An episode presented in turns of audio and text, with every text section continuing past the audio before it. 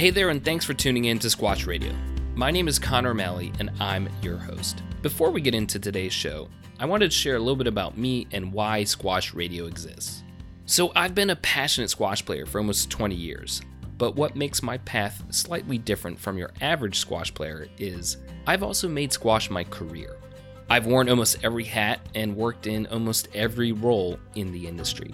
Some quick examples are I've gone from being a volunteer at a professional event to then becoming the CEO of the US Open. I've gone from trying to make Team USA to then becoming the director of all national teams while working at US Squash. And I've certainly gone from just playing on squash courts to focusing on how the sport can grow in the United States. What has been a big part of fueling my passion all these years are the fascinating, passionate, and dedicated people involved in our sport. So, Squash Radio? Well, that's just a way to try and help share those stories. We hope you like it, and if you're interested in growing the sport, get in touch. Or can you help share these stories? Comments are welcome on any social media or email us at squashradio at gmail.com. That's squashradio at gmail.com. Our biggest challenge is always trying to get the word out, so any help is so much appreciated. Without further ado, please enjoy the show. What about this? This call is being recorded. For some quick background on our guest in this episode, here's a quick overview. We speak with Jesse Engelbrecht, who's originally from Zimbabwe but now lives in London, England. Like many people in squash world, Jesse wears a lot of hats, from being a coach to running his various businesses. But his main focus is on developing squash players, from first-time players all the way to elite athletes on the professional tour. There are two key ways that Jesse separates himself from the rest of the field. First, he has spent thousands of hours learning and studying mental toughness and the ways that squash players can improve their game and lives by incorporating these lessons. Second, Jesse's also an entrepreneur at heart and is involved in lots of different ventures. But his latest venture is a perfect blend and application, pun intended, of the wealth of his knowledge. He has released Squash Mind, which is a coaching tool or app in your pocket. It's designed on how you can practice and develop mental toughness, which is a key part of success for any player at any level. You can try for yourself. The links are on our posts, or you can go directly to squashmind.co.uk. Go check it out. Like always, we cover a wide range of topics, and we hope you enjoy the conversation. Last note, I do apologize in advance about the sound quality on my microphone. I've had some nagging issues, and while I could only clean up the episode so much this time around, going forward, I believe we got it solved. All right, here we go. Hey there, Squash fans. Welcome back to another episode of Squash Radio. I'm your host, Connor O'Malley, and we have an amazing guest today. So excited. We had to reschedule, but I'm glad we did because I think it's going to be worth everyone's while here. So calling in from across the pond is Jesse Engelbrecht, and uh, originally from Zimbabwe, but calling in from just outside London. So welcome to the show. Cool. Uh, Connor, how's it, man? Yeah, like uh, glad that we could reschedule. Uh, we had a good game plan to start with, but it's going to make it even better now, I bet. Yeah, and you know, already we've known each other less than two hours, three hours, I yep. would say. But I do have to send this across. I like a ton of respect. I love what you're doing over there, and Thank that you. was part and and also just reaching out. And I think that's a good lesson of just you know if you want something, ask or reach out. So. No, it's well. In the short time we we've chatted, I think our conversations have taken so many different diverging paths, and it, it sounds like we're probably going to continue these uh, after the podcast and in the future, which is always exciting. I like that. So we're here for many different reasons, but one is um, the work that you're doing, and you have a, an exciting product, uh, products, I should say, but uh, we'll spend time on both. But give the cocktail version when you're meeting someone or at the pub. Uh, and say, "Oh, hey Jesse, what do you do?" So I suppose the the easy broad answer is a squash coach. You know, used to be a pro player for a number of years. I enjoyed that, loved touring the world and playing. And it was always just quite a quite a curious person. I think I would get into something and, and try go deep with it and investigate and, and be curious and and then naturally went into the coaching side of things and, and to fast forward things pretty quickly just in bringing like up to speed now, yeah, I've been really excited to launch Squash Mind, which is it started off as audio recordings on SoundCloud, which was designed to help my players work on their mental side of the game. So to give them visualization techniques, mindfulness techniques, talking about different tactics and game plans, and really trying to it might sound a bit cheesy and cliche this, but I like it. it. It was the gym of the mind. You know, I think we all are super aware of the physical side of the game and how important that is and the movement and the technique and getting on court and hitting balls. But how often are we exercising our mind? So yeah, it actually started in lockdown. It was the whole idea with I'm not able to see my players. I was in South Africa for three months of the lockdown. Um, couldn't get back to the UK. And a few of my players reached out and were like, great, we can, you know, tap balls against the wall. We can do some skills. We can go for runs. But you know what? The mind is a big part of the game that we're not doing any work on. So it, it formed from that. And, and again, a, a great shout out to um, young Oliver, one of my students who reached out and he was the one who planted the seed. And it's just grown from there. Uh, it seemed like it was taken up nicely on SoundCloud. And it was a little bit of a messy platform. It wasn't easy to initially do what I wanted with it. So the idea came, you know what, I want to get this in an app and have something that's really easily accessible for players to have on their phone. You know, everyone's got a smartphone these days to pull it out and to listen to anything from a two minute mindfulness lesson up to like a 20 minute deep visualization on all parts of the game. So that was the little brainchild. And yeah, it's been great. It officially launched at the beginning of November, but there was a whole bunch of stuff happening in the background before that. And yeah, the uptake's been good. So yeah, that's the, you said give a short uh, answer. Okay. that's, that's, that's a, a rough, quick snapshot of it. No, no, no. I mean, this is really exciting stuff. This personally resonates uh, deeply in, for what you're working on and, and so many streams coming together for me. But one question, which is, I've never asked this to someone, but I'd just be curious, like if you weren't mm. going to be, you are a squash coach, is how you describe yourself. But let's just say alternative universe. Yeah. You do snap your fingers and do anything. And let's say money's not an issue. Okay. What do you think you might be doing? Good question. Um, this is probably not the answer, but as soon as I finished my pro squash career, I didn't want to see squash at all. So I went back to South Africa and me and a mate uh, got into the restaurant business and really loved that side of it the social side, the planning side again, three or four months in, I was like, I need to get back. I love squash. I love doing it and playing it and passing on information. But then I think for me, I don't know, I just, I love the concept of, I suppose, things I'm curious in and things I know that work and researching it and then putting them across in a really simple way. So something along those lines where, in probably an education piece or something along where I, I'd just like to help people with things they might be struggling with, whether it's mental things. I know that links to Squash and I'm not doing it to just link it there. It genuinely is something I, I'll read something on the Stoics or some quote Marcus Aurelius used to write and going, hey, you know what? What's my interpretation of that, and can I put it across? Um, I've been lucky enough to be told I'm, I'm quite a good communicator and I seem to communicate well. And I think that comes across in, in the coaching. And I, I think you need to be as a coach. Was that always from an early age or was this a skill that you worked on? I definitely think there was a naturalness at, at an early age. But yeah, if I look back at my first few years of coaching, they weren't very good. And I'll give you a quick example here someone approached me. I was I was probably been playing on the tour for five years, and they they talked about oh you, have got a really great forehand drop shot. I really want to play your drop shot. I was like brilliant. Okay, of course I can teach this. I completely hashed it. I had no idea how to get my point across to something I did very naturally. And I remember that lesson so clearly. The guy came at the end and he gave me the money. And I actually turned around and said, I'm sorry, I can't take your money because I've actually ruined your drop shot. I've completely destroyed your game. And I've told you so much information that's not even relevant.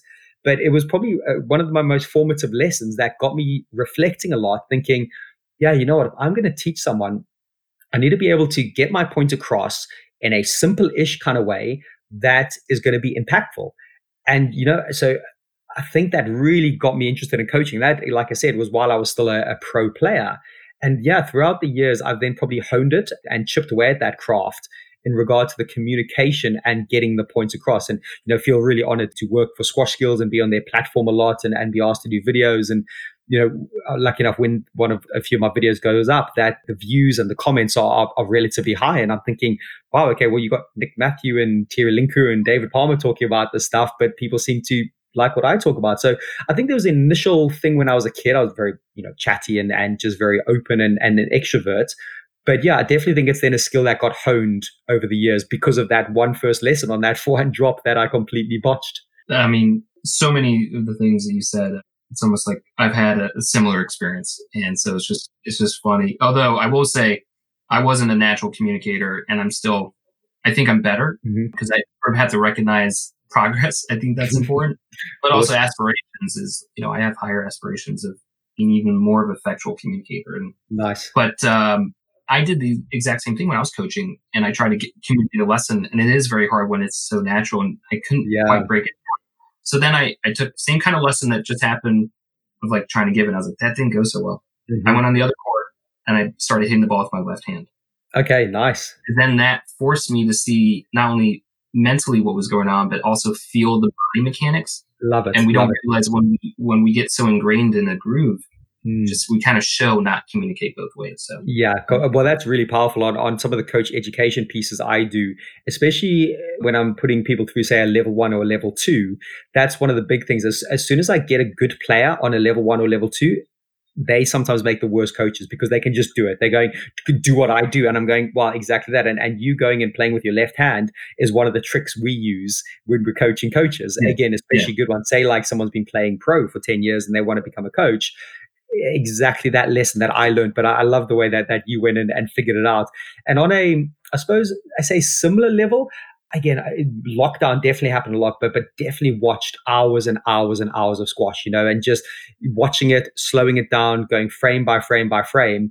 And again, I just got in a good habit over the years of collecting best in the business type shots or best in the business type movements just on my phone on my ipad. So if i was giving a lesson i could very quickly show it myself. I'd get the player to do it. I might even film them but then i'd back it up with one layer more of going okay right let's look at this frame by frame by frame and would you do it side by side, like pro and then Yes, the, yes. Okay. There's an app called Coach's Eye, which is brilliant. So I could hit that shot, and then I'd get the, the, student to hit the same shot. We can compare it and draw on it, and then you could also. The pro one is not as easy because obviously how it's filmed as a pro, it's filmed from the back. Yeah. You get the whole court. But, as I said that, I was like, they're they're down. Yeah. If you get the iPad on the court and set it up with a tripod in a certain area, it's brilliant because you can get the same angle for the same shot, and it's a real powerful tool. But you know, it, most of us are visual learners. You know, we are really good visually learning, and so I think when you can back up again, like I was talking about, communicating the point well, whether it's a, a backhand drop, a forehand lob, but then back it up with the video.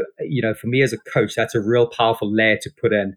And again, on the on the app with Squash Mind, there's there's a whole section that's going to grow called video guided visualizations, where yeah. you watch a two minute little clip on whatever Ali Farag's backhand movement and backhand volley, and then you go into a deep visualization really replaying that in your mind. So it, it, just takes that visual learning and just embeds it a bit deeper in the brain as well. I do think that, well, especially if you're going through the effort of communicating it. And one thing that I think is a weakness in our sport, and I'm guilty of it because I didn't do it when I was a coach, but people do all learn differently. But I think you mm-hmm. also need to reinforce in different ways. So yes. visual on court, slowing it down, video, visual, but then also um, written. Like, yeah. what should I feel? And I, when I would get a golf, I picked up golf a few years ago. I wrote down both like what to do, but also how it should feel. Cause I was like, yeah, ah, how that translated to me, it's like, you know, elbow leads. Mm-hmm, yes. And, and I think that's great. Like the more, there's a, a, really amazing book called Make It Stick. It's all about how we learn. It's it's going mm-hmm. from children to adults called Make It Stick, and it, it's a brilliant, brilliant book. And I've learned so much from that. So what you're saying there, this is something I, I do quite a lot with the Squash Mind training when I run some training things really big on journaling and reflecting. So I get a lot of players to journal and reflect. And, and the fact that they've written it down, especially written it down with pen and paper, not just popping it on their phone, because yeah. again, there's some really interesting scientific benefits. The tactile, yeah. Tactileness and, and the way yeah. it embeds stuff into your neurons in your brain. So yeah, you saying that about golf is, is such a powerful and, and I think very underrated tool in regard to that deeper learning. And, and on that, what I actually challenge my players to do a lot, linked to this book called Make It Stick, is come up with analogies. Like when you get analogies, and whether it's the coach to the player or the player talking about an analogy, you know, the most classic one is skimming the stone on the forehand, right? You, you get the dynamics of skimming a stone. But I really like to go a lot deeper with analogies and just little phrases. So if I'm coaching someone, I actually get my players to try come up with them themselves. It's a really powerful right. exercise. And anchoring yeah anchoring and then and then i can just mention one of those words in that analogy ah right you know whether with the classic backhand where the player does that kind of that swinging wrist where they they bulge their wrist in the wrong direction you know i call it the rusty swinging gate you know it's kind of because you're not cocking your wrist you're basically just like swinging your wrist like it's a gate in the wind. And you know me i'll just say gate for example and oh the player will like right i've just done it again. So yeah actually the power of analogies is really good but i love writing it down and it's storytelling isn't it? I think good coaching is about good storytelling. If you can tell the story well and take your players down a path, so to speak, that's a really big skill that I encourage coaches to do a lot. And, and look, it takes time. Like, you know, when say you've coached or you've received lessons, you can probably remember some of the stories more than the actual technical details of said thing you're working on. And yeah, I've, I've had players come to me, you know, whatever, 10 years later going, Oh, I remember that whole elephant trunk thing we talked about with like the backhand lob. You know, if you're in the front, you're trying to get the elephant trunk spraying water on the back. You know, it was like a silly passing comment, but it stuck with that player for, you know, 10 years later, which is really interesting, I find. I completely agree. And I think uh, it's interesting as I try to become a better, and I still am because it's in the communication and perform. I'm hyper focused on performance. And this is why it all yes, I'm deploying it in the field of business these days, but it roots back to how I developed as a uh, as a squash player, frankly. So nice. You're linking performance to your play. Like it's quite an interesting question. That like, can I well ask you a question because that for me is quite interesting, and that's that's the challenge I have with players quite a lot. Is going yes, they want to achieve things in their game and they want to perform at the highest level, but I think we're very aware of the youth dropout in sport. You know, this whole idea about pushy parents and really pushing, pushing, pushing, that you lose the joy and the love and the reasons why you're playing. Can you talk on that a little bit of interest? How, how did you find that journey as a, as a junior? Yeah, you know, I was fortunate enough that my parents were didn't push me towards anything. Actually, the irony was uh, when I was living in London, so young age, you know, six, seven, my dad kept trying to take me on a squash court. Okay, interesting. And I remember going down, you know, the, I'm going to say quarter. Yeah, the coin, yeah, the pound coin, yeah, and coin, the, coin, and turn on the lights. Two parts was one, I couldn't see in when he was playing. So, like, I missed out on this total, what was going on in the game. But then mm-hmm. after his match, he brought me on court and trying to get me a hit, which is, it's comical seeing other parents do that who don't mm-hmm. know how to coach, right? And you're like, yeah, yeah, yeah. a good experience. And a lot of this is experience. It's all about experience. Yeah. Did you enjoy your first lesson? Is the biggest thing, right? Yeah. Of why you come back to the lesson number two. And then lesson three. And then there's different reasons why you can enjoy the experience. It could be friends, mm. it could be social. Massively. So there's a variety of reasons. Anyway, mm. so they kept trying to push me to go to squash, didn't. And then I get to high school, needed a winter sport, and there it was. Nice. But when I so I hadn't played in years, and I literally hit my first ball, and I was like, I like this, right? And so that was it. You got it. Yeah, and I was fortunate that all the avenues I pursued were my own choosing and, and going. So, mm-hmm. you know, I think the, there's an element of you want to be a pull, not a push. Mm-hmm. Yes, definitely. Yeah. I'd be curious about your aspect here, though, because sometimes we need to be motivated, and that's where a good coach can do that. But so, how how do you delineate between knowing when to push someone and mm. also like when let it be self driven? Yeah, great question. I definitely, I hate to say this, but I've definitely put a lot of people off the game. I would almost say to the point of when I was a young coach and really getting into it. And again, it was probably the, the, I was still in the pro mindset for my own personal development. I was going, right, well, I'm training like this and I'm pushing. So when I would turn up at a school and coach a group of kids at a school, if they weren't really buying into what I was doing or they weren't pushing themselves, man, I would I would get really upset and, and really go harder and then you know make them do court sprints. And it was looking back and I'm going, that's horrendous coaching. Like what like why I just didn't understand the athlete. I didn't understand the reasons for them being there. And again, it's another massive skill of a coach to really get that relationship right with your player to really understand their reasons why they are there. And I think that for me is is the crux of it is is you know what? There's people I coach there's a girl I coach today. Honestly she just loves to be there laugh have a chat. We take the mickey out of her. And then the next thing she's off and then I've got a pro coming on straight away. And like my whole mindset has to completely shift. And again it's a skill you hone over time. It's about you as a coach being adaptable being flexible putting on so many different hats and lenses and seeing it through their eyes and yeah, I, w- I would say most coaches go through that that phase where you know you, you definitely put people off a game. And my goal now, and is a few of my prouder coaching moments. Look, if I create a a junior champion or someone who's ranked really high in the world, great. That that's fine. But that's actually not uh, my philosophy. My philosophy is could I introduce someone to the game that that it becomes a complete part of their life in the future and they give back to the game. And I'll give you a quick example. So one of the juniors I coached I met him when he was 14, 13, 14, you know, massive anxiety issues, had no self confidence, would, you know, hit one bad shot and almost be crying in tears. Fast forward 10 years, he is my lead junior coach at my club and he's influencing 70 or 80 juniors. He is the most outgoing, confident, positive, dude and I've got so much respect for him. And going from this idea where, and again, I had to really nurture him for many years, you know, just slowly. But every time we had a lesson, he just got that little bit spark in his eye, that little bit of confidence. And again, that for me is, I'm more proud that he circled all the way back, gone to university, rejoined our club, and he's now my main assistant coach. And he's now the role model for a whole generation of new kids. And they kind of want to be him now, which for me, if coaches can plant those seeds and give that to their players, and how then they can pay it forward and influence the next generation. That for me, I'm so proud. And, and again, quick little example the current 14, 15 year olds he's coaching, they now want to become coaches already. They're going, where's the level one? I want to do my level one because what you are giving me, like these 15 year olds saying, what you're giving me and the joy and experience you're giving me, you know what? I want to give that back. So maybe looping back to your question was, how do you know the difference between someone, you know, performance wise who wants to push and someone who wants to just enjoy it? I think that kind of reveals itself over time. Yes. But I guess the question is, you know, sometimes like, so my, it was an example of my parents, they were kind of like suggesting, by the way, this was very low pushing. Okay. So it's like, at what point does someone recognize this talent? Like, look, this player is really good about, he doesn't know it yet, or she doesn't know it, but he or she's going to love the sport.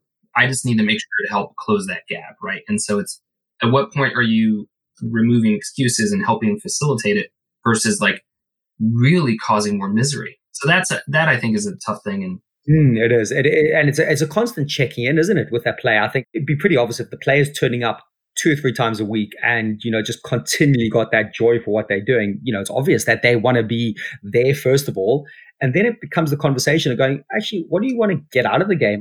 Are you looking to take it on at a high level, or do you want to get into a college for squash? Do you want to go pro? You know, are you playing in junior tournaments? Are you putting yourself in really tough situations? You know, and as a coach, if you can open those doors, or not even those doors, but but open the curiosity to that side yeah. of it, and if then the player steps into it, going, and again, I'll give you an example. One of the kids I was coaching today, you know, just about to turn 18, and again had that conversation with him when he was 15, going, you know what, junior tournaments, do you want to get out there? I didn't even mention again. All of a sudden, he comes to me a few weeks later. He goes, right, these are the next six tournaments I've booked into. Did it all himself. And that for me was an amazing sign that he was the one who then took ownership of booking into the tournaments, telling his parents where they were so they could organize the hotels, blah, blah, blah, all that. And for me, then, then I was like, brilliant. You've shown me you want to take it on to the next level. So then we get into different conversations about, you know, about goal setting, training plans, training ideas. What are we doing for our diet? What are we doing for our mind? So yeah, I think that's the coach needs to spark curiosity. I, I, think that's a really interesting way to look at things as a coach. If you can spark curiosity and then the player takes the ownership of that curiosity and shows you that they want to go with it, you've got a really good person to work with.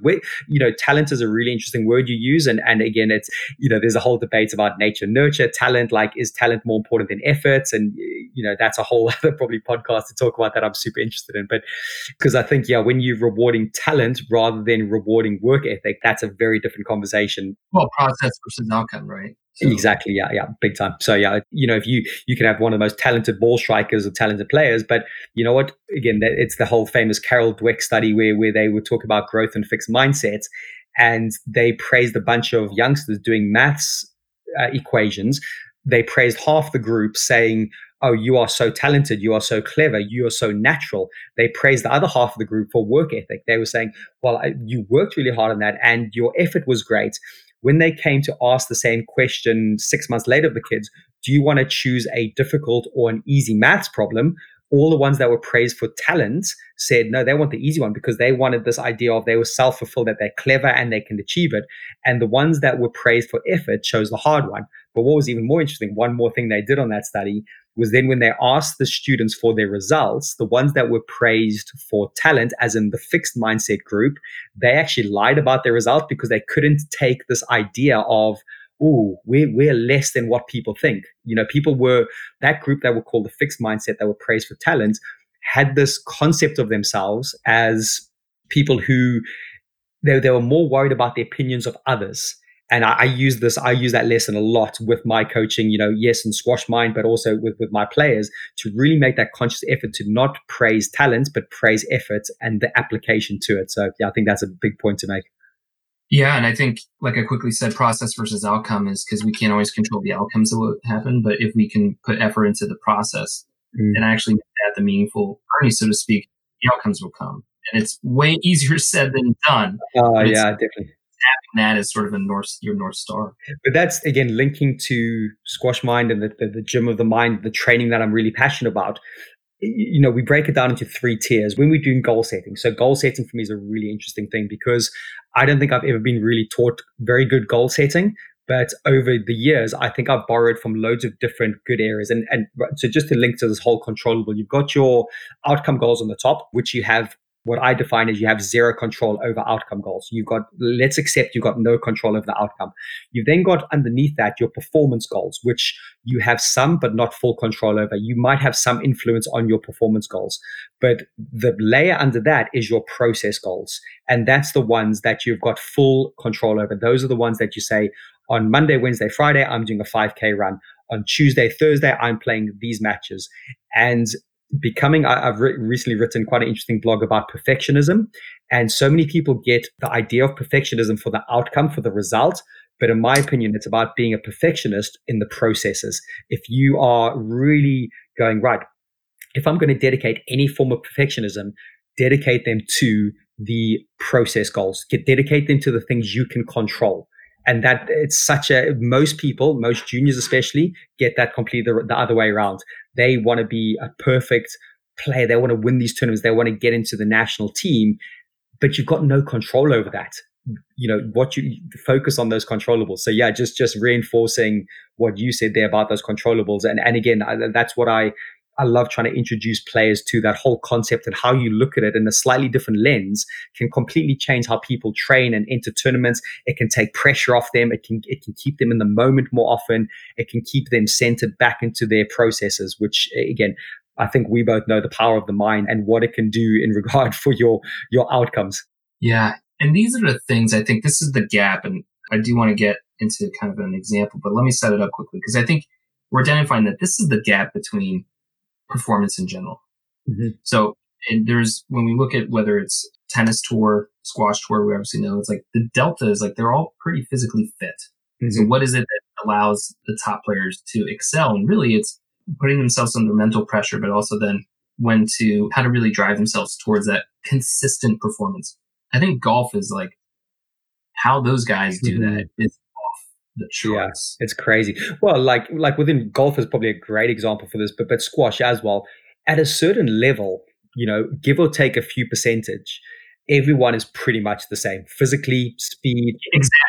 You know, at golf is even more magnified, isn't it? Because you can set up the same. There's a lot of controllable factors. Yes, there's maybe conditions and, and pressure, but probably the you know and it is amazing that going right what's separating you know the people that are sustaining top 10 in the world over 10 years it's got to be the mind, you know, and, and, you know, we, you hear sports psychologists talk about it. it is it is literally that's the difference. And just on, on a quick side note here, that's pretty much I was lucky enough to be asked by England squash, but also I did it with the University of Gloucester. I did a master's degree in regard to mental toughness in squash. And it was a, a research project. And that was the big thing that came out of it was that whole idea of I read so many papers and I basically summarized it in one paragraph about this whole idea that within reason that the percentage difference physically, technically, tactically, tactically was a bit of a gray area, but physically and technically within top performing sports people was the most negligible thing. It was all the mind. So yeah, it reinforces your point there, I think. We're going to take a quick break to hear a word about our sponsor. So, Lee, we want to thank you for being our first sponsor on Squash Radio. And just want to say, you've sponsored other avenues, but squash is always where your heart's at. What does it mean to you to be sponsoring squash? I, I think there's just a, a, lot of interesting people in the sports. I've attended junior tournaments, I've been to professional tournaments. And you can always get into some engaging conversations. And I think Squash Radio is an avenue of bringing those people to the forefront. And I'm sure a lot of people would like to listen to. And sponsoring this, we're just uh, facilitating that. I think you nailed it. Is there anything else you, you might want to add? But I think you, you nailed it. That is, that's exactly what I think. Because I'm in, like, with Hope. I've met Hope so many times and they got into a little bit of conversation, but listening to that conversation you had with her, just she's just a squash through and through person. And I don't know how many listeners you get, but it doesn't matter. It's the fact that people can now relate to Hope as this person. Hopefully, they're going to do that with me. I'm sure because I'm quite a private person. I'm not. I've never been a person who hung around the squash circle of people, but when I do, I've got some very good friends and they will probably know me, but there's a lot of people who saw me at junior tournaments and a lot of my juniors were top players in the country, but uh, yeah, I, I, I, think it's a great way of bringing some of the personalities from squash. That was Lee Witham, who is the CEO of Pro Sports LED, the sponsor of this podcast. You probably don't even think about lighting, and neither did we until we started talking to Lee. And now we totally get the problem that Pro Sport LED is fixing. And we know maybe that's not you now, or maybe not you ever. But if you know anyone who might be interested or need to improve their lighting for squash, tennis, soccer, you name it, it would mean a lot to us and our sponsor if you'd put us in touch. You can go to squashradio.com slash LED or email squashradio at gmail.com. That's squashradio at gmail.com. Thank you again, and back to our show. So, believe it or not, we're going to go deeper on this topic. If you, we were just scratching the surface here, because let me try and drill down on some specifics. But here's my quick preamble. Okay. Because I think someone who's listening to this and um, you know, let's let's say they're in their 30s or 40s or 50s, male or female, and they're like, look, that's for I get it for the pros, but that's not for me. So that's who I'm going to be speaking to right now. I actually think this is for everyone. Mm-hmm. And our preamble here is that working out in the 60s wasn't really a culture thing, mm-hmm. right? So we've had an adaptation of culture of like in the 80s and 90s, it became like you need to go work out. Certainly in the 20s, now there's like everyone can do it. There's such an increased variety of how to do it. Yeah. You know, with CrossFit there and like really taking people from all walks of life. So mm-hmm. anyway, if we have now culturally accepted that we should be working out and there's lots of different ways of doing it, I don't think the culture behind really tapping into their mind and the mm. average person on the day to day doing this, I can speak to my point of view. The more effort I put into understanding this and tackling it, the dividends are not just 10x, it's like 100x. Mm. Yeah. So here I'm going to have you walk through the scenario of like a club player. Mm-hmm. So you get it, they're the skeptic potentially, or am I getting that? We call that here in the US, we call them. Yeah, yeah, club players, club players. Club players you know, let's say 40s or 50s. Mm. What's the pitch and how are you walking me through why this is important?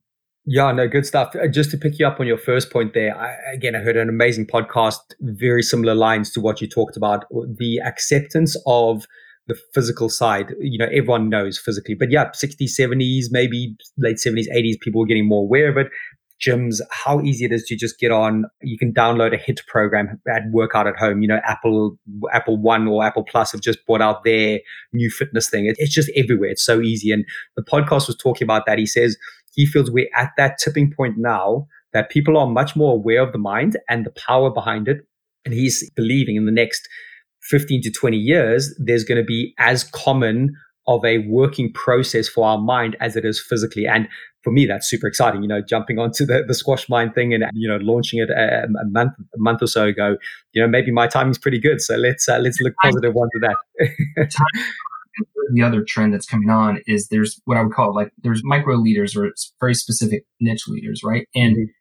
it's an unlock for me that even just hearing you about this concept was I had heard about this. I've tried meditation, tried a whole bunch of stuff. Yeah. Literally, I'll, I'll sign up for this because you get squash players. Yeah.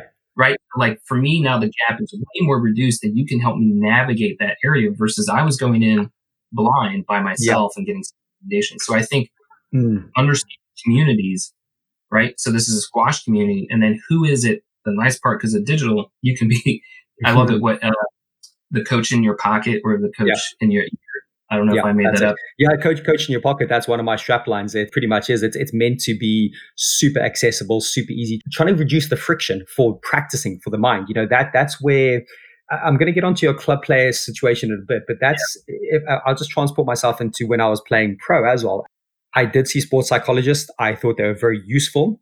The one downside was I would see a sports psychologist once every two weeks and I wouldn't touch base with them again. So you know what? There was a big reliance on me just doing it myself. And they were good, but but the other thing that I found and, and hence the birth of Squash Mind I didn't find that that it was grounded with as much theory and understanding. So what I like to do with anything I do with squash mind and, and going in visualizations or mindfulness, I really try back it up with the reasons why we're doing it, what parts of the brain are being affected, the impact it's having on our lives. And I think once the education piece becomes stronger, and it is becoming stronger because, you know, TED Talks are great. We are understanding you get some real influential people talking about their, their morning routine or their, their mindfulness practices. So I think a lot more people are paying attention to it. So what I do with Squash Mind is I try use all those lessons, bring them together for the education piece. So, and this links to the whole club player idea is going, you know what? I think when players are more educated, there's an easier buy-in. So it's coming at it from two areas. It's coming in from a, a less friction, your coach in your pocket. The app is, is free of charge to download. You get quite a lot of free lessons. And the yearly subscription, I think, is relatively cheap. It's, it's 40 pounds a year. It's less than one session for a sports psychologist, you know, so and you get a whole year's worth of every single lesson on the app.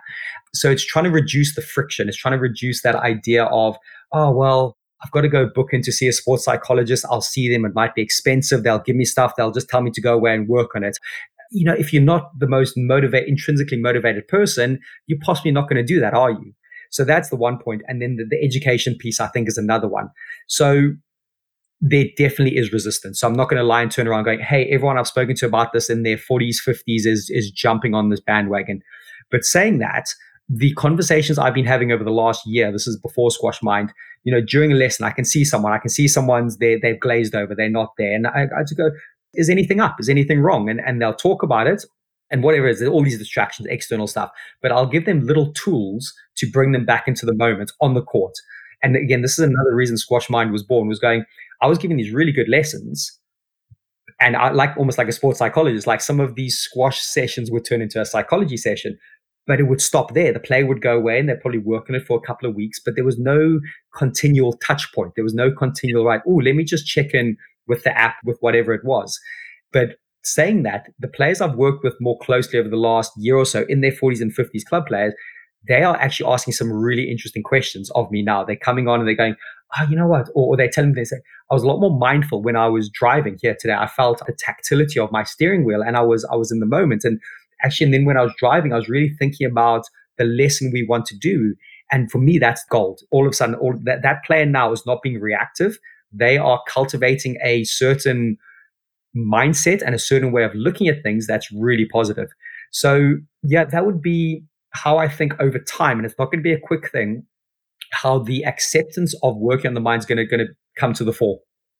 I was going to say, I think one thing to, and I'm still struggling with how to kind of like get someone from zero to one, right? And so something that jumps to mind for me is like, if you think that you want to work out, then try doing pushes, right? Don't look at the theory of it because you could study day or learn, but like until you get down on the ground and do a push up and see what, it, and by the way, then you did 10, okay, try 20, but then mm-hmm. do it for two.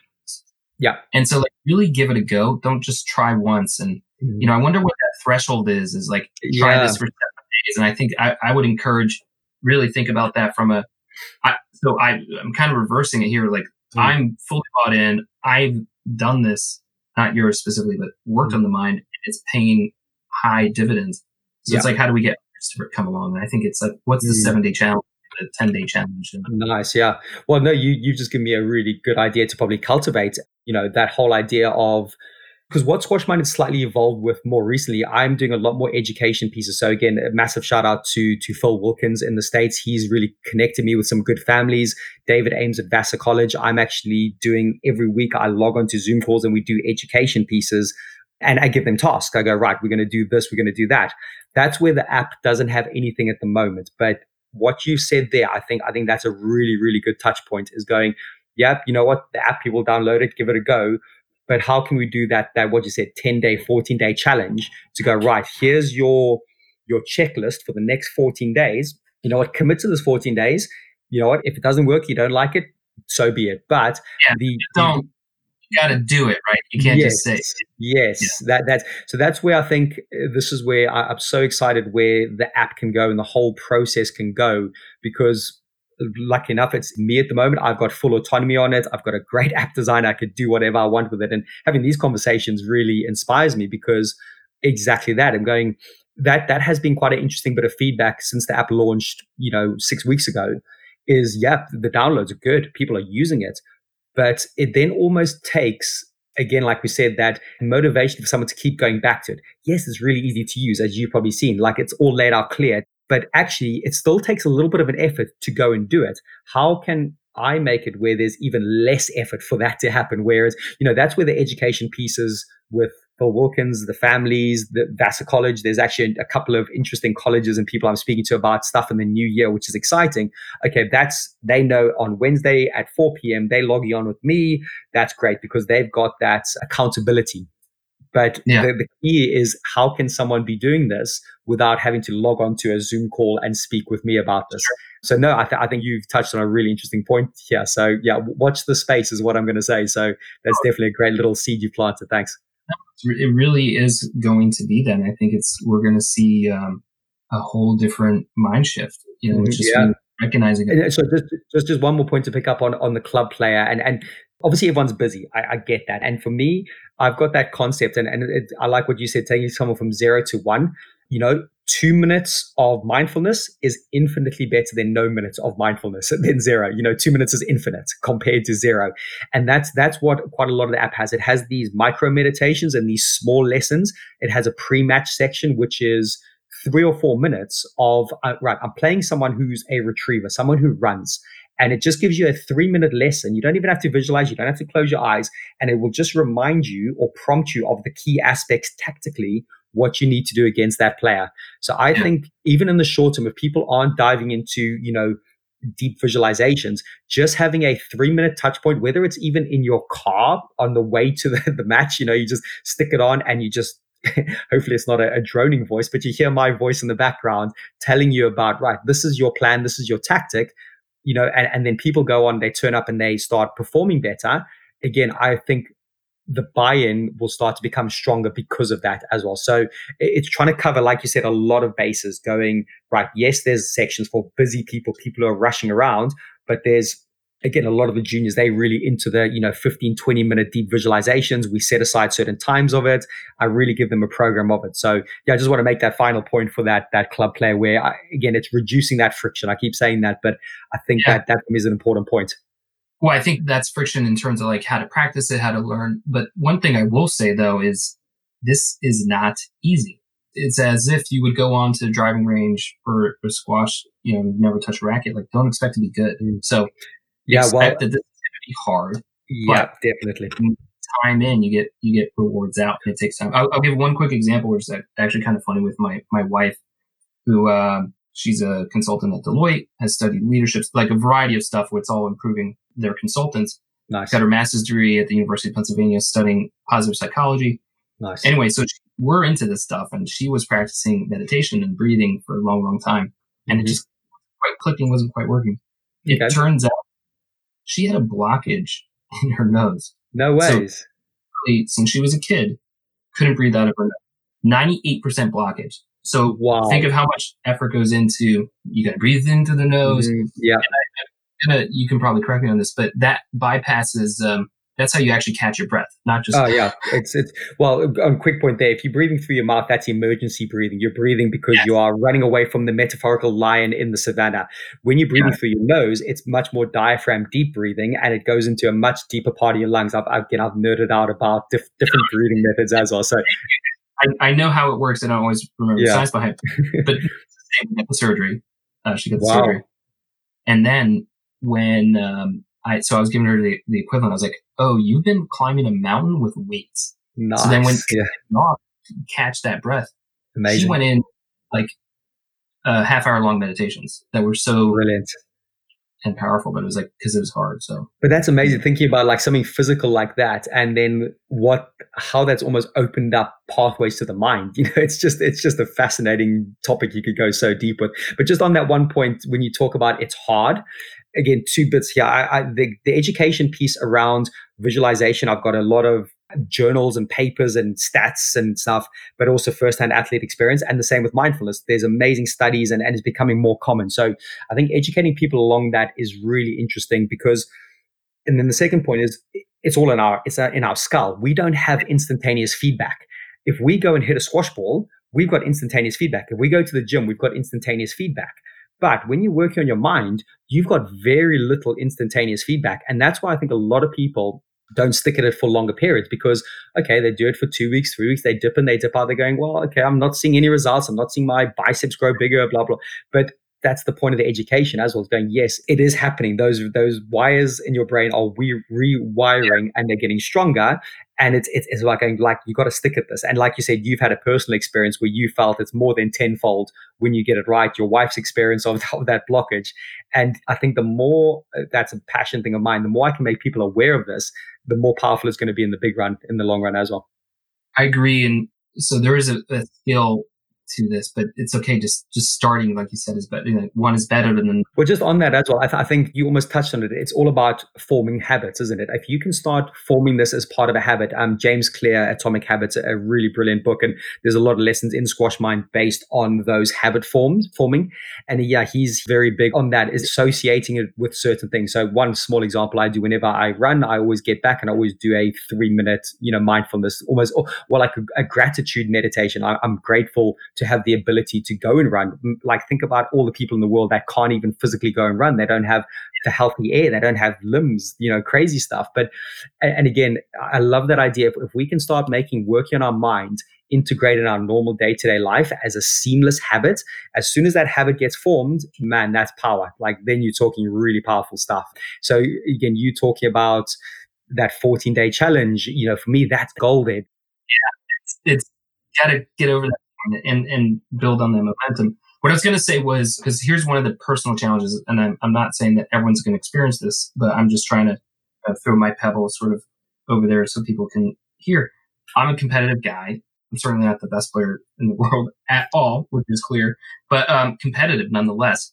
And so when I started, because I heard about meditation, I'm doing in air quotes, I was like trying that, mm-hmm. and I mm-hmm. found it, I struggled with it. So again, because I was, I kept trying to think win loss, and right there, there, I that was setting up for the wrong outcome, right? Interesting, yeah, definitely. But just to know that there are alternatives, and a guy like Jesse, this is why I think you're you studied all this in such a wealth of knowledge. Was I went off the the Wim Hof method, which was a nice. breathing method. Yeah, yeah, very aware of it. Yeah, allowing me to really tap into the mind and body at the same time. Nice, and it actually me into a meditative state. So yeah do you want to explain the Wim Hof or should I? Yeah, um, I, I, probably you're probably more at it. I'd say I've researched it. I'm curious on it. I, there's a tiny part of me that I've got the app. I've listened to a lot of his stuff. I've not dived in yet, and I actually I don't know why I've not dived in yet. But please explain because I'm super open minded and curious for this. You know, with a lot of this stuff is you know you should definitely just try it like two or three times, and it mm-hmm. is hard. And there's a whole Wim Hof method, which is basically the ice cold stuff, which I'm not yeah. even talking about here. It's just really the breathing technique. Yeah. And there's a, the breathing technique and there's a specific sequence that you go through. And so that allows me to really, it gives me something to aim for. But then nice. the byproduct that is like, and you end up holding your breath. So this sounds crazy. I was holding my breath within three rounds up to almost four minutes. Wow, that's amazing. Yeah, that's that's because I've seen. Uh, I mean, I'm actually in a WhatsApp group where people are talking about it. It's actually squash players, which is really interesting, and they're doing that. They're taking a screenshot of those. the holding the breath. So you're getting up to four minutes. That's unbelievable. That's amazing. That was four minutes within the the first or second round. So right. it's, it's just interesting, and that allowed me to sort of yes tap into that competitive nature that I'm trying. Amazing. To, uh, it gave me something the way I replace that is like it's I like things that can be measured and measurable. Yes, right. Okay. Yeah. So even if meditating, you could say my goal is two minutes, right, and give mm-hmm. your kind of just be in that space for two minutes, regardless of uh, yeah how, how well. That's amazing. No, well, you, you've inspired me to get onto because I've heard again. I'm not quite sure about the cold shower technique yet. I, I get it. I understand it. I believe in it. I get it, and I'm like, yeah. I'm not there yet. So, so, so right, the, the breathing one. yeah. So the breathing one for me sounds interesting because again, it's probably a good few years ago I really got into breathing techniques and did the whole um, a bit of research uh, along, you know, what they call duathletes. It's the Olympic skiers, but they have the rifle on their back. So they do that cross country skiing. They've got to get down and they've got to shoot a target, you know, and they've got to learn to lower their heart rate and control their breathing. It's really yeah. interesting. That, I was trying to take what those athletes do and transport it into a squash version. You know, you've got 10 seconds between rallies, eight seconds between rallies. What can you do physically, breathing wise, to get that heart rate almost back to normal. It won't be, but how can you lower it so you can perform again? But I think sounds like oh, Wim Hof has onto something big there. Oh, that is a really interesting. Again, this is why. yeah. Interesting. I didn't even think about the point under that. Mm. You know, I love learning at so many different cross sections because it's like you can always bring something back. Oh yeah, definitely. Yeah. Well, we're gonna wrap up this section before we get into our quick fire. But I just want to say, like again, the stuff you're working on here is is absolutely I should preface, I actually haven't gone through the app, but I will uh, definitely with the holidays. But I love what you're working on, and really having someone from the community that is an expert like this. And I know there's others out there, but it's like let's we need more people that make mm. this successful. So no, thanks, um, man. I really appreciate it. And again, the platform to talk about it here is great. Just a quick, quick, like little point. If anyone wants any more information, you know, Squash Mind on any app store goes there. Squashmind.co.uk. I'm sure we'll talk about this at the end as well. But yeah, that's uh, that's what I was going to say is like, give us the kind of like wrap up and also what's coming down the pike for you with that, right? Like, cause I think already I know the app development world and how to, you know, iterate. So it's like, give uh, what's going on. Yeah, so uh, in regard to contact, squashmind.co.uk is uh, all the areas you can get on. Um, Squash Mind on the App Store, dead easy to find. Uh, all on social media channels, uh, Facebook, Twitter, Instagram, all of that is pretty easy. I think everyone knows how to use that. So yeah, again, you just hit me up anything you want to talk about. In regard to the future, again, I, I, can't give much away at the moment, but there's some really interesting conversations. What's happening in the new year in regard to education pieces, in regard to working with certain bodies, certain universities, which is really yeah. exciting. So I'm, I'm that's going to be really big. In regard to the app itself and how the app is going to develop and evolve, part of me wants to, and again, I'm not sure how this next bit of the app will evolve, but it's actually going to be along the lines of how can I take this visualization and mindfulness onto the court itself. So if mm. you're going to do a solo, if you're going to work on something actually hitting a ball, you know what? Can you just pop your AirPods in and and actually get used and have different sections in the app for that. So, so like setting intentions. Is that well, in a way, I think also some visualization within the ghosting methods. So there'll be mm. like certain ghosting patterns, but you you'll have my voice directing you where to ghost, but what you're also visualizing. I like it. So yeah, there's going to be again how how I can almost make like live training programs within the app. So people go, right, I, I'm, I'm at a squash court, I'm doing a solo, but like you said, intentions are a big thing. Maybe it might be a technical session. There'll be a technical point to it and really walking you through that. So yeah, it'll actually bring a more of a maybe a hands-on practical approach to it, which which again I'm not sure how it would work yet, but I will research it and how that all yeah. all, all starts to fold in. But yeah, I've, it's exciting. I didn't think it would be picked up as much of this again over in the states. It seems like people are loving it at the moment, which is great. And again, I can't speak highly enough and thankful Wilkins. He's been the the real into there and really got me to speak to some very interesting people. And yeah, the stuff in the new year could be really really cool, and it could could start taking up quite a lot of my time, which I'm excited about. And yeah, I might have to do less time on court and more time on on calls like this, which yeah, happy days for the time being. I mean, I would. It would be better for the community if that was true, right? It's a it's a way to scale it. Yeah, definitely. And that's that's I think it is relatively scalable. There's again big picture plan would would almost to be you know to get more coaches qualified in regard to the squash mind philosophy you know like like actually running training programs you know like a you know six week course in regard to visualization for coaches to pass on to their players you yeah. know i think i think this could actually scale quite big in the next five to ten years possibly well, and that's the same way that I think the coach's responsibility is to help bring out the enjoyment for the player. Exactly. Right? And the enjoyment can also be, you know, performance on that. But anyway, we have to go learn about body mechanics, strength training, nutrition. You know, the mental aspect has been there, but it's really we we need to be versed in all these things, even if we're not 100% Correct. the expert. So I think you're 100% right that this needs to be and it's fun to like get a new, new Mm. something new toolkit, right? Yeah, and um, Awesome. Well, yeah, hopefully, yeah, we can have this chat. Uh, I'm sure we'll have more chats, but maybe if we have a five year kind of let's set this date in five years' time and, and see where it's at, could be could be quite interesting. I like.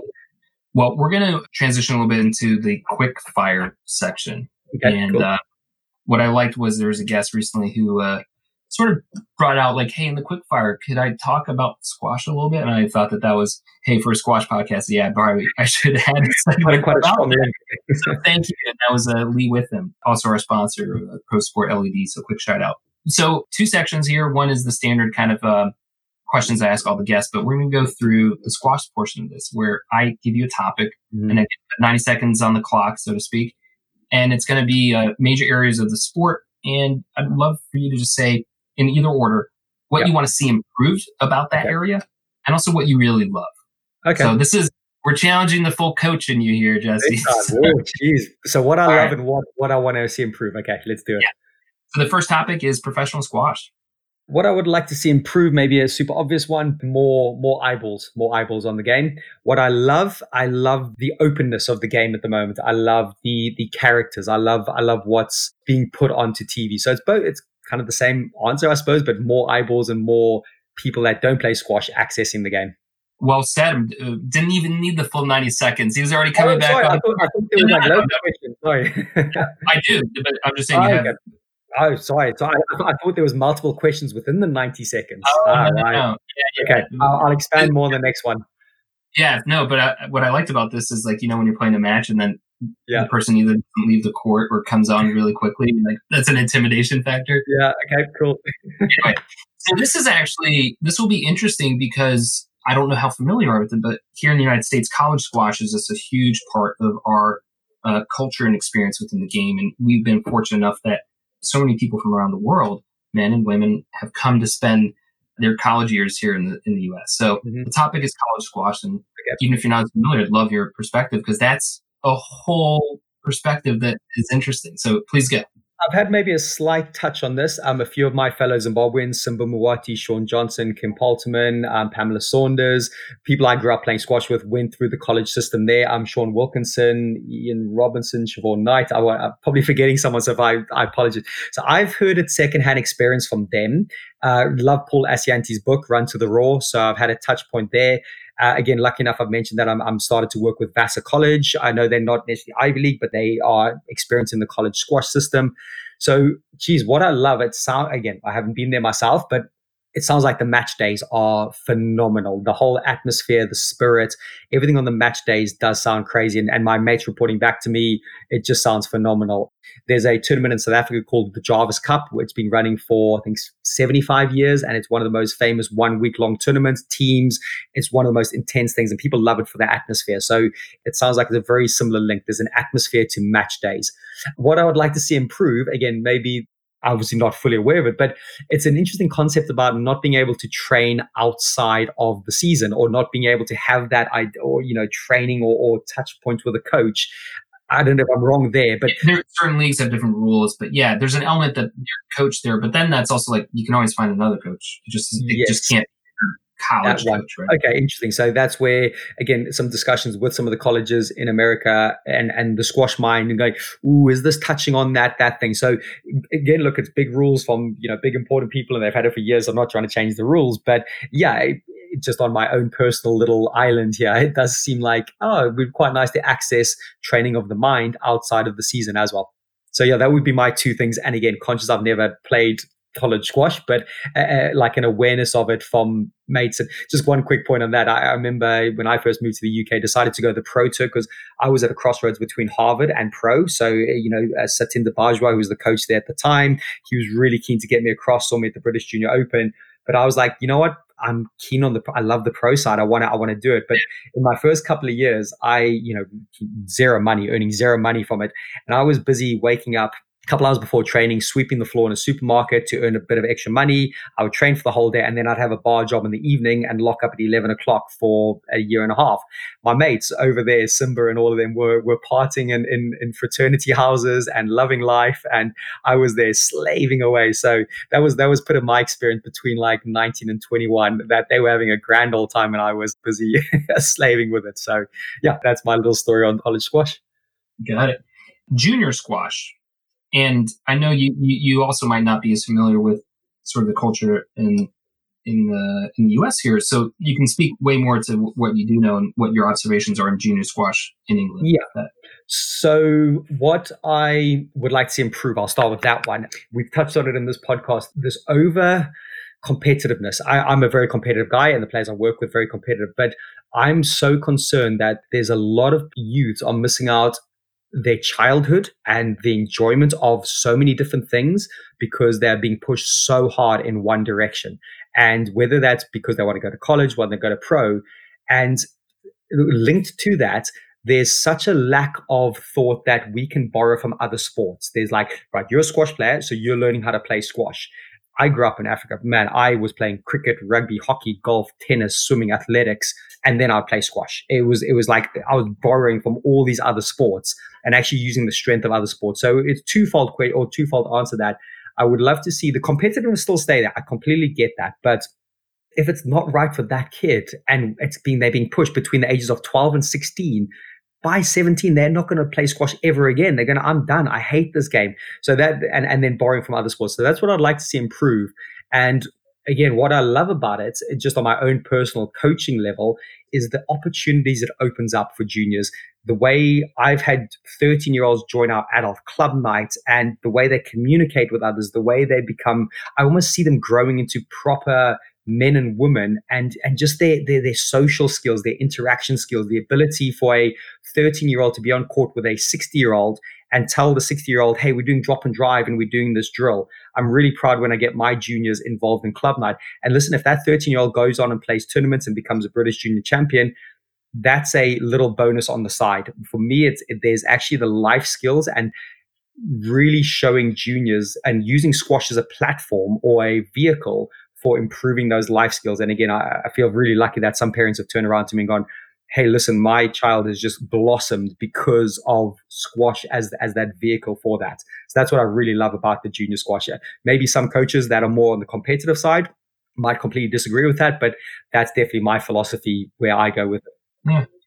So uh, the last question in this section, and I'm going to kind of anchor it a little bit, especially given your level of expertise.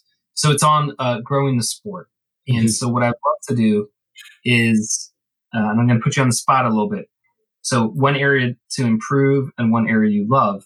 How, mm-hmm. So how do you love growing the sport and how are you looking to improve? And I'm talking about more mm-hmm. people on court is actually how we grow the sport mm-hmm. and or fans. But I think we get fans and that's probably, yeah. You know, you know what, in your, in the pre-interview, I love what you were saying about what you do for that game.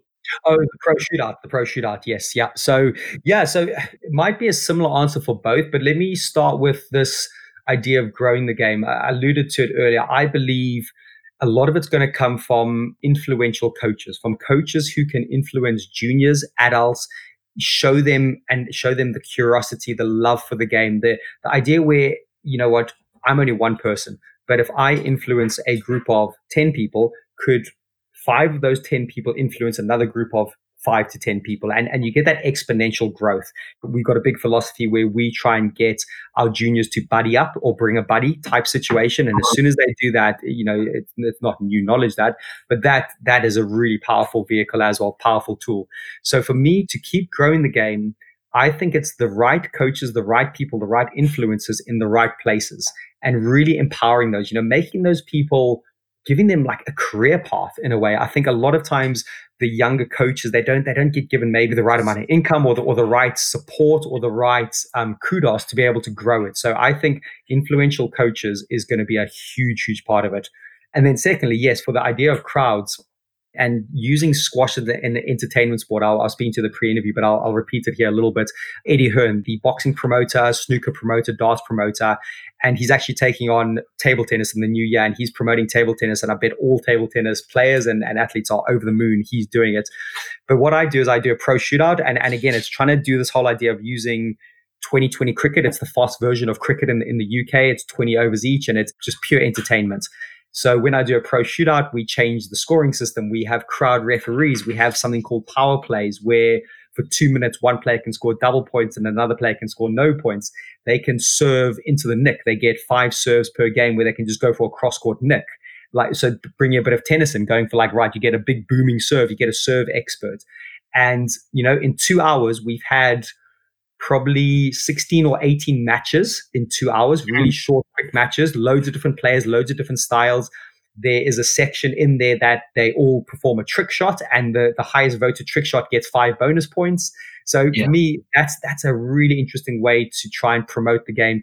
Okay, I'm conscious we might lose the purity of the game, but I don't think we can be as fussy as we have been in the past. Personally, we we might need to have a different version of our game if we want to get it on TV, etc. Yeah, it's like look, if we're an ice cream shop and we're just serving vanilla and chocolate, then why would we expect that ice cream shop to grow? Great, that's a that's a perfect description of it. I love that. Different flavors, and everyone yeah. can enjoy it. Look, I'm focused on the court. Mm-hmm. Get more on court. And I think what England is doing a good job of, and I don't know exactly, but it's like you know with Squash 57, like hey, mm-hmm. activity on this is what we care about. Let's get people nice. out. Nice. So two ways I would quickly because I love deer enthusiasm there, but I also want to give my two quick ones because it's similar to you. Of I would say if we truly care about growing the sport, each squash player's goal is bring five people on a court during that mm-hmm. year. Nice. Five new players. That's it. Yeah. Nice. Then the other part is for coaching because I just and you probably are you know there's such community leaders, but I I just want to make sure that this doesn't mean you have to be on court with each of these players. It's creating the environment and the experiences for others to enjoy. Massively. Yeah. You getting on court one on one and sharing your craft, that needs to be secondary to the experiences and environment you're creating. Massively. Yeah, you've hit the nail on the head there. That I, I use that word environment a lot. There's a couple of really good books. It's called The Barcelona Way. Um, it's all about Barcelona Football Club and the culture they've created. And I've tried to use models of that in, in my squad club. And a second book called Legacy, which is all about the, the New Zealand All Blacks, their culture. They've got so many interesting concepts about sweeping the sheds is one of their big ones where they've got Dan Carter, one of the greatest rugby players of all time. After training, him and all his mates would sweep the sheds. They would not employ cleaners and they would actually all physically sweep the sheds, keeping people grounded. It is one of the most inspiring books about environment and culture, and no one's bigger than the game. And when you receive the the All Blacks jersey, you've not arrived. You need to make that jersey, and you need to take it to a next level. This is the beginning. It's not it's not the end because you've made the Kiwis, uh, made the All Black team. So yeah, again, I, I, you've hit the nail on the head. Sorry, it's, it's true for the Navy SEALs. I know we hear a lot about their training, but they're like BUD/S is a is a weeding out process. So like yeah, that, exactly that's like then you, you learn how to become a seal so yeah, yeah. so no yeah you like i think environment and culture is huge like you said like what that can that coach be a massive influencer or create that environment where people want to come to the facility and play and get on court so yeah no massively supportive of that so the next portion of this um the quick fire is uh, and i'm going to only I'm mindful of our time so i'm just going to cherry pick a few uh quick one uh favorite documentary Oh, uh, it, it's always changing. the, right at the moment, the social dilemma on Netflix. You know, again, I think a lot of us have seen it. Again, and I've read a few interesting articles from it. Again, it's just it's that screen time. It's that every one of these big companies is is seeking our attention and, and how we can. It links to uh, squash mind and in mindfulness and going how can we calm and slow down. So yeah, that would be my one at the moment. Well, and I think again, it sounds like we're similar that we learn things in different areas, and then I kind of piece it together. But w- what this also highlights for me and what's going on worldwide. But again, I'm, I'm more concentrated in the U.S. just because this is where where I am, and I'm, I'm more keep up to things here. But I think we're seeing an erosion of shared truth. Mm, yeah, and very true. What what the social dilemma really shows is like the power that these algorithms and these platforms are really influencing us the way we, sh- we think and experience life. And yeah. I think it's at the cost of lots of things, but also the bigger thing if we we see separate industries that have created uh, climate change issues, mm-hmm. this to me is like a towards a bigger picture uh, erosion of trees. Exactly. Cool. Yeah, so no, I agree. Love it. this is going to be an interesting one, and I'm I'm going to slightly make this a two parter because you point out and highlight and demonstrate something that so many people that I've met from Zimbabwe are just some of the most positive people I've ever met.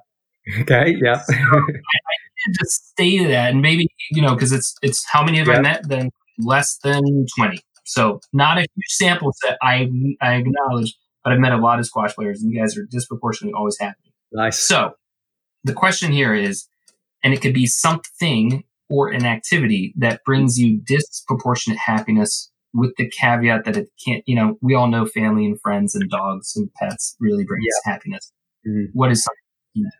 Yeah, I theorize about why we're so happy and positive. Geez, uh, maybe the sunshine. We, we were bloody lucky with the sunshine. I think, honestly, the, the, you talked about culture and environment. Wow, I think we were blessed on what we could do, the sport we could play, the freedom we had, the way we could express ourselves, the schooling system. And look, and this was at a time when I don't want to get too political here, but Robert Mugabe was doing his stuff as well. And, you know, it wasn't the best environment, but man, we were so lucky to what we had. So I think part of it, we were almost like given happiness in a way. I know that's a weird way to put it, but I think in reflection, because we also had it taken away and a lot of us had to move, we were so grateful for what we had. And I think we keep trying to cultivate that. So in regard to your second part, again, hopefully this doesn't sound too cheesy or cliche, but it genuinely is. It's I get so much joy when I help someone, when I talk to them about a certain concept, or whether it's a coaching thing, whether it's a technical thing, or whether it's something that's a bit more bigger in life. It's that I had a, a great chat with one of my juniors, 40 minute chat. He's right at that crossroads of his life, you know, 17 and a half. You know, he was actually talking about it was quite a deep conversation talking about you know experimenting with drugs and stuff and i was like oh okay this is getting quite quite heavy but I just felt we again we didn't hit a ball, and I just spoke to him and I just was really open and honest and just said, you know, this and that and, and this part of life and this is where I get motivation and joy and, and that. And he came away from that and you know we've spoken probably every couple of days sending each other ted talks or going hey look at this mindfulness thing or hey have you seen this documentary of this and I'd never got through to someone as much as him, eh, like in my whole coaching career. And it's just such an interesting conversation. And I got, again, I got a genuine amount of joy from it. So for me, I'd get that, that, that real joy and, and that positivity going, Hey, I've had a chat with someone. I've given them my point of view or things I've learned along the way. And they've been massively influenced by it. So yeah, I think, I think that would be one of my things. You know, I don't think if, if I was asked this question, I don't think I would have been able to come up with this somewhat similar theory, but you definitely like. I love sparking things in others, right? Mm. so that's there we go. That's it. There's curiosity, passion, mm-hmm. enjoyment. It's like I'm always trying to create sparks. Mm-hmm. Okay, so TED Talks. Right. I'm going to give you the scenario here. Is you're going to give a TED Talk. However, it can't be for anything that you're known for. Wow. Okay. okay. So here, the scenario could be is either uh, you have something that you love that you just n- not many people know about you, or what would you be curious about go exploring and then have to give a TED talk about? Mm, great question. I would say, again, maybe it's because I'm, I don't know if I am known about it, but my first instinct is, is to do with, do with Rhodesians, Zimbabweans, like the, almost like what Mugabe has done to a whole generation, a whole nation of people to actually investigate the stories around both the positive and the negative. So I know it sounds really weird, but actually what happened to all of us in Zimbabwe at the time was terrible and our farms got taken and, and you know, we, my, my, my folks had to flee to South Africa. But what positives did that also influence? What sparks did it create? It, it, you know, I was in the UK at the time and, and how has that influenced me as well? So yeah, again, yes, I'm known because I'm from that country, but I actually think that there's a whole interesting story or collecting stories from the diaspora, the people who have, who have been forced to move away. And again, maybe thinking slightly deeper, this might even be more so a worldwide thing. I know I'm just maybe looking at the lens of, of say Zimbabwe, but maybe a worldwide thing, like the people who have been successful and influence other people in a positive way because of the negative situation they've been in. That for me would be a really interesting topic piece. It's, it's like how conflict can shape your impact in the world. I know it's quite a big, heavy topic, but yeah, I think for me that's a could be a really interesting discussion with people. Yeah, I would say you know through adversity comes and greatness can be achieved. I think there's an element that you, of grit. You know, I'm Irish. The famine was terrible for us, and it was huge, caused a huge migration. It's also then a lot of yeah. that sparked a lot of ingenuity and a lot of more uh, prosperous uh, elsewhere. So yeah, because again, on, on, a very very similar thing. I think I can't remember. I think it was Ryan Holiday. He's big into his Stoics, and he talked about which people during crises over the course of history have become successful. So you, you're talking like Disney formed in the Great Depression, Walt Disney, and did all. You got FedEx forming in the 70s when something else happened, and he just listed all these famous people slash companies that got formed during adversity. And I have really like that idea. I think I think there's, and again, I know this is on a very much smaller scale, but that's exactly what happened with Squash Mind. Is going, hey, there's adversity. I'm yeah, you're taking, making it personal and passing it on. Yeah. So the last question I'm going to ask is, and it's from the sounds of it, you must read a lot of books in a year. So what would be a book you would recommend and why? Or what's the book that you give out the most? Mm. Yeah, geez, it depends the mood I'm in. I, I go from books ranging from something called the fourth industrial revolution which is all about ai taking over to coaching books to to books that are all about the philosophy and mindset of coaching. I would say i've already i've already spoken about this book but i would say legacy. Legacy by james Kerr. I, am going to have to say two. Unfortunately i can't pick one because then the other one is is atomic habits by james clear. That that for me has influenced so many ways how i look at things.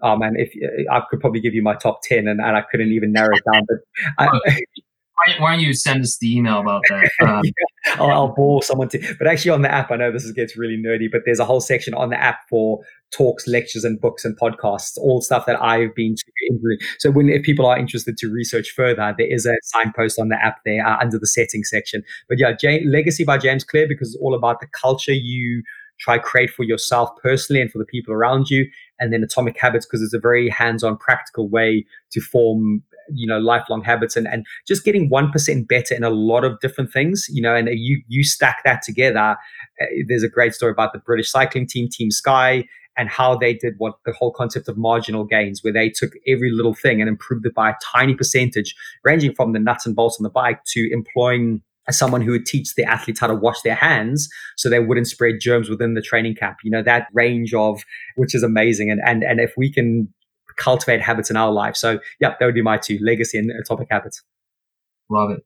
Cool, man. Well, it's it's a pleasure to get a chance to talk with you, and you've been already influencing so many people, and so it's just exciting to see if you're here now, where you're going to be in five and ten years, and uh, can't wait to see that success coming. So no, thanks. thanks and, again, it's, it's been you know it's just great to to find a like almost like like-minded person you just spark things off with. And yeah, again uh, for, for what you're doing, Squash Radio, and and how you're getting the the message out there. And it sounds like you've got some exciting projects coming up. You know, I think I'm definitely feeling confident that, that we're going to have some more offline chats and and and bouncing some ideas off each other in the future. And yeah, maybe we'll we'll pull the resources and, and, and get squash on that map a little bit more. But no, thank you for the platform to talk on. And and yeah, anyone who's keen to to touch base, you know where to find me, Squash Minders, where you can go and check it out. Yeah, great stuff. Well, thank you so much for your time today and for joining us on Squash Radio. We hope you enjoyed this latest episode. But before you leave, we just have one quick last message. As you know, Squash Radio wants to help tell some of the best stories from Squash World. But in order to do that, we want and welcome your help. Do you know a person or a story that involves squash that is interesting, funny, moved you, you care about, reflects your passion for the sport? Well, share it with us and let's try and get it out there on the air. You can email me at squashradio at gmail.com or reach out to us on social media. Again, thanks for your time and, well, until next time, be well and have fun.